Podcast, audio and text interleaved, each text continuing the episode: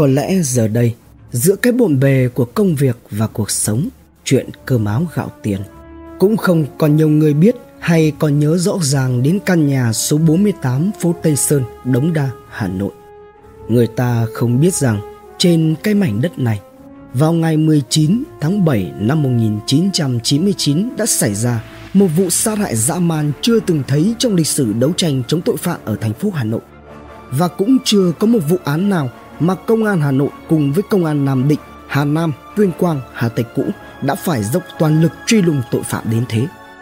Tất cả những xe chạy qua cây số 5 kể cả xe khách, xe tải, xe container, xe biển xanh, biển đỏ đều bị kiểm tra. Chưa bao giờ người dân ở thị xã Tuyên Quang lại thấy các xe bị kiểm tra gắt gao đến như vậy. Mỗi một chiếc xe vừa đến, cảnh sát giao thông ra hiệu lệnh dừng xe. Xe vừa đỗ thì lập tức hai cảnh sát điều tra và cảnh sát hình sự bám hai bên trái, phải, rồi hai người khống chế cửa lên xuống và ba người lên xe.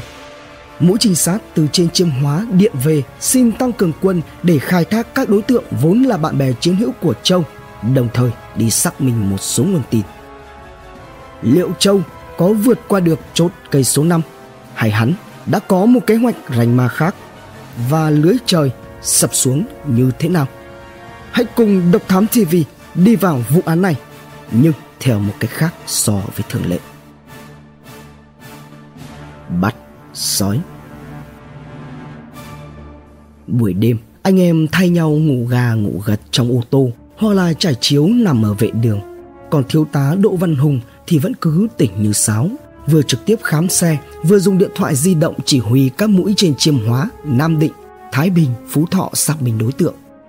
Lượng thông tin đổ về mỗi lúc một nhiều và có những chuyện không thể không xác minh ngay. Có anh lái xe khách khi thấy chúng tôi hỏi rằng, có thấy ai xuống ngang đường và bàn tay người đó bị băng hay không? Thì anh ta cho hay, Vừa có người như thế xuống xe cách đây 30 cây số rồi. Thế là chúng tôi lại lên đường và đi hỏi tung tích của cái người băng tay đó thì hóa ra đó là một người trung niên bị gãy tay vừa đi đến bệnh viện bó bột về. Chỉ trong một buổi chiều ngày 20 cho đến dạng sáng ngày 21, chốt của chúng tôi đã kiểm tra tới 152 xe các loại. Tội phạm thì chẳng thấy đâu, nhưng chúng tôi đã phát hiện ra một điều thú vị, đó là hình như các vị tài xế và hành khách cũng lờ mờ hiểu được rằng anh em công an đang truy lùng một tên tội phạm nguy hiểm nào đó. Cho nên không có một ai phàn nàn hay là tỏ ra khó chịu. Ngay cả những người đi trên các chiếc xe con sang trọng mang biển cơ quan nhà nước thì cũng sẵn lòng mở cả cốp xe cho chúng tôi kiểm tra. Sang ngày 21, mũ trinh sát ở Chiêm Hóa có được một tin tức quan trọng. Một người bạn của tên Châu cho biết rằng trước kia hắn đã bị công an Hà Nam Ninh bắt vì tội đánh bạc và hình như là bị bắt ở huyện Duy Tiên. Tại đây, hắn có một thằng bạn tên là Oánh. Để xác minh cho thật chính xác, thiếu tá Đỗ Văn Hùng đã cho một số trinh sát lao đi Na Hàng cách Tuyên Quang 108 km. Các anh đã đến một số ổ cờ bạc và được cơ sở cho biết tên Châu hẹn với Na Hàng đánh bạc vào ngày thứ tư. Như vậy, động cơ giết người cướp của của hắn ta đã rõ ràng. Vậy thì, hắn đã trở về Na Hàng bằng đường nào? Rất có thể là bằng đường thủy Ngoài đường bộ thì hắn cũng có thể là đi đường thủy Hắn là một kẻ thạo nghề sông nước trong những năm làm chủ bưởng vàng trên sông Lô Vào thời điểm này hắn thừa biết rằng việc đi đường bộ rõ ràng là rất khó thoát. Vì thế rất có thể hắn đã đi đường thủy Và thế là vụ việc được báo cáo về Cục Giao thông Đường Thủy. Cục Cảnh sát Giao thông Đường Thủy chỉ đạo các đơn vị Cảnh sát Giao thông Đường Thủy của Công an Hà Nội, Hà Tây, Phú Thọ, Việt Trì, Tuyên Quang và bắt đầu răng lưới ở trên các con sông.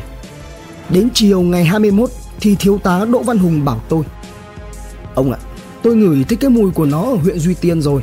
Muộn lắm thì chiều hôm sau sẽ vô được thôi Cho nên theo tôi, anh nên trở về Hà Nội và đi theo cánh của Nguyễn Việt Trức và Nguyễn Đức Bình đang ở Duy Tiên Nghe lời anh, tôi trở về Hà Nội sau khi đã cởi một chiếc áo, một chiếc quần và để lại cho anh một số tiền chỉ còn giữ một số tiền đủ để mua xăng chạy về tới Hà Nội và chiếc điện thoại. Lần đầu tiên trong đời mình, tôi lái xe trong một hoàn cảnh không giống ai. Mặc quần đùi, áo may ô, trên một chiếc xe biển 80B chạy từ Tuyên Quang về Hà Nội.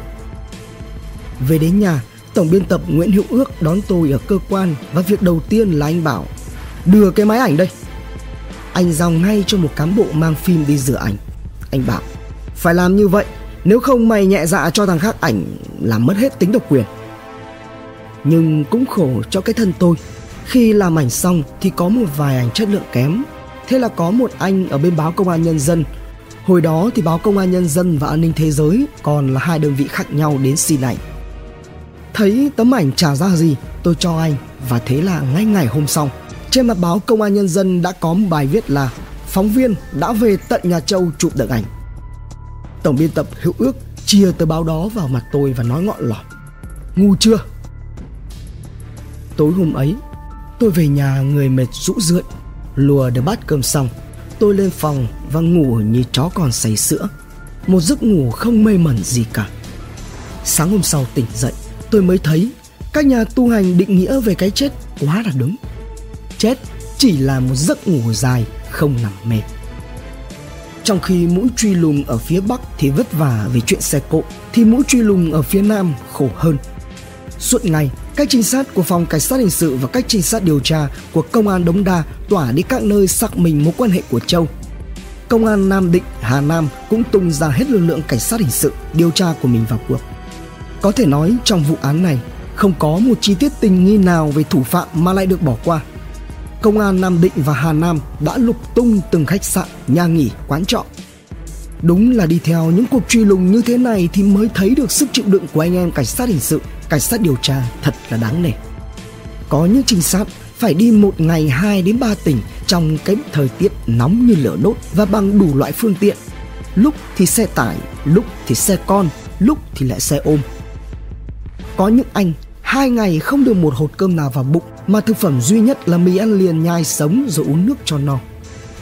Đại úy Nguyễn Việt Chức, đội trưởng đội đặc nhiệm thì ba ngày liền không tắm giặt gì cả Tôi không bao giờ quên được lúc gặp anh.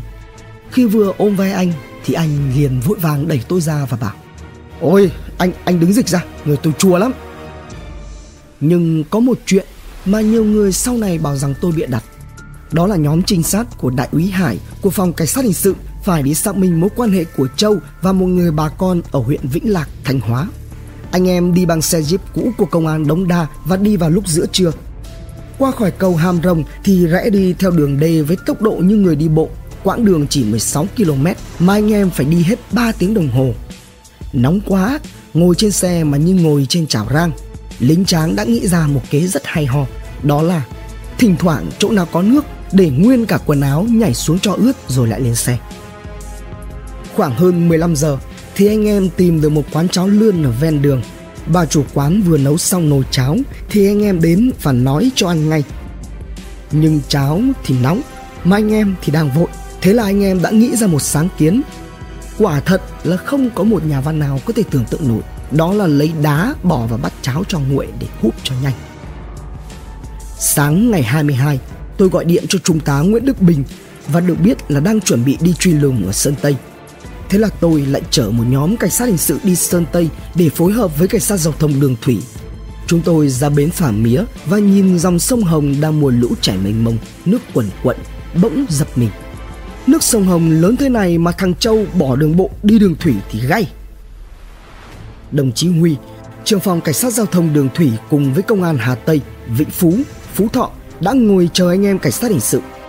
Ảnh nhận diện tội phạm thì lấy từ bức ảnh tôi chụp mang đi Bàn bạc xong xuôi, phân công trách nhiệm rõ ràng thì các đơn vị từ Duy Tiên có điện của đại úy chức, các mũi trinh sát tập trung hết về Duy Tiên, Hà Nam để chuẩn bị cất vó.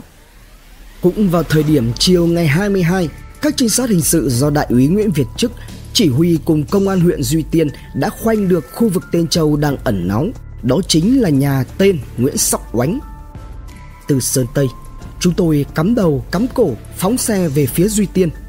Trên đường đi, khi qua nhà của một trinh sát, anh bảo với chúng tôi Anh dừng xe lại cho tôi chạy vào nhà 5 phút thôi. Nể anh, chúng tôi đã dừng xe lại. Anh chạy vào nhà và chỉ đúng không đầy 5 phút sau anh chạy ra. Chúng tôi hỏi Ông về làm cái gì mà vội thế? Lúc này trên xe anh mới nói Ông già tôi mới mất. Tôi vào thắp cho ông nén hương Và khấn cho ông phù hộ cho hôm nay Mình vồ được tên khốn kiếp này. Tại huyện Duy Tiên Trung tá Nguyễn Đức Bình cùng với công an huyện Duy Tiên vào nhà tên Oánh. Oánh đi vắng nhưng bên trong giường có một chiếc cặp màu đen. Trinh sát xác định ngay đó là cặp của Châu. 18 giờ, Oánh về và sau khi nghe anh em cảnh sát hình sự đặt yêu cầu thì hắn dở giọng lưu manh và mặc cả là phải cho hắn tiền. Lúc này, vì mục tiêu cao nhất là phải bắt được Châu, cho nên Trung tá Nguyễn Đức Bình và cảnh sát hình sự đã phải ngậm bồ hòn làm ngọt. Trung tá Bình rút tiền đưa cho hắn 500 ngàn đồng.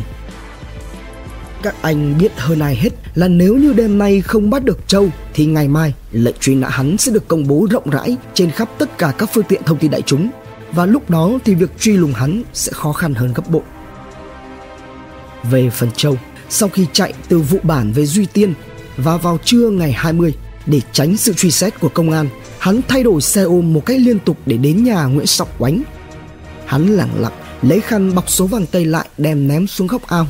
Còn số vàng hắn ta giấu trong đống rơm. Ban ngày thì hắn đi đánh bạc với bọn oánh còn tối thì mò sang nhà Nguyễn Thị Xuân là một ả gái điếm hạ cấp.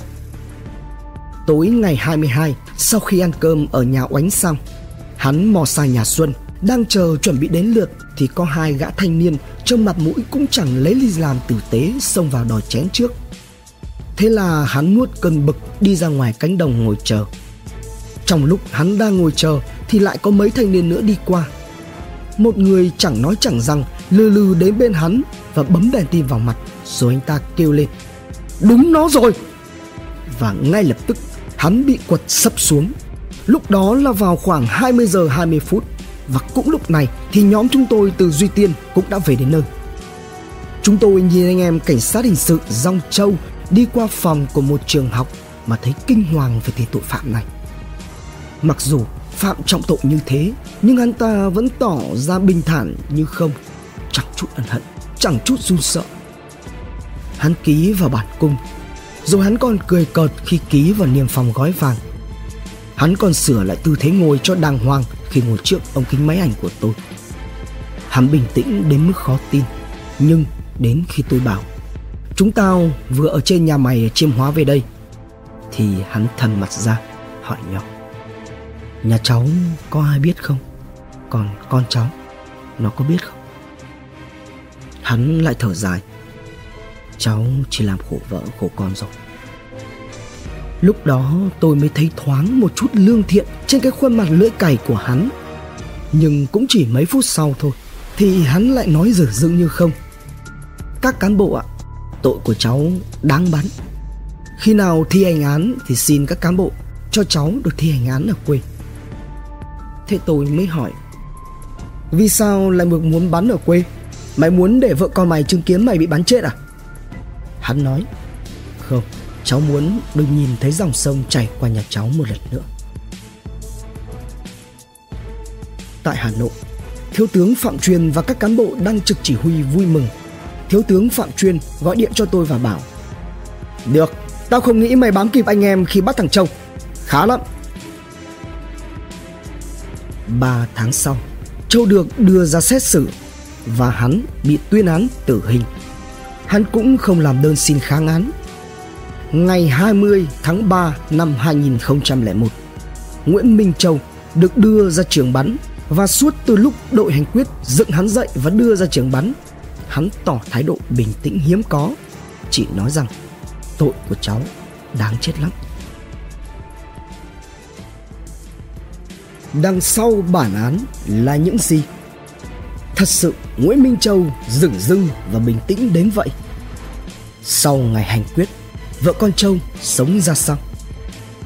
Đón xem phần cuối Tiệm vàng Kim Sinh Trên Độc Thám TV Internet. Độc Thám TV Hành trình khám phá những vụ án kinh điển và bí ẩn cùng Độc Thám TV Những quần khúc chưa lời giải Những âm mưu chưa từng hé lộ những sự thật đang bị che giấu. Tất cả sẽ có tại Độc Thám TV.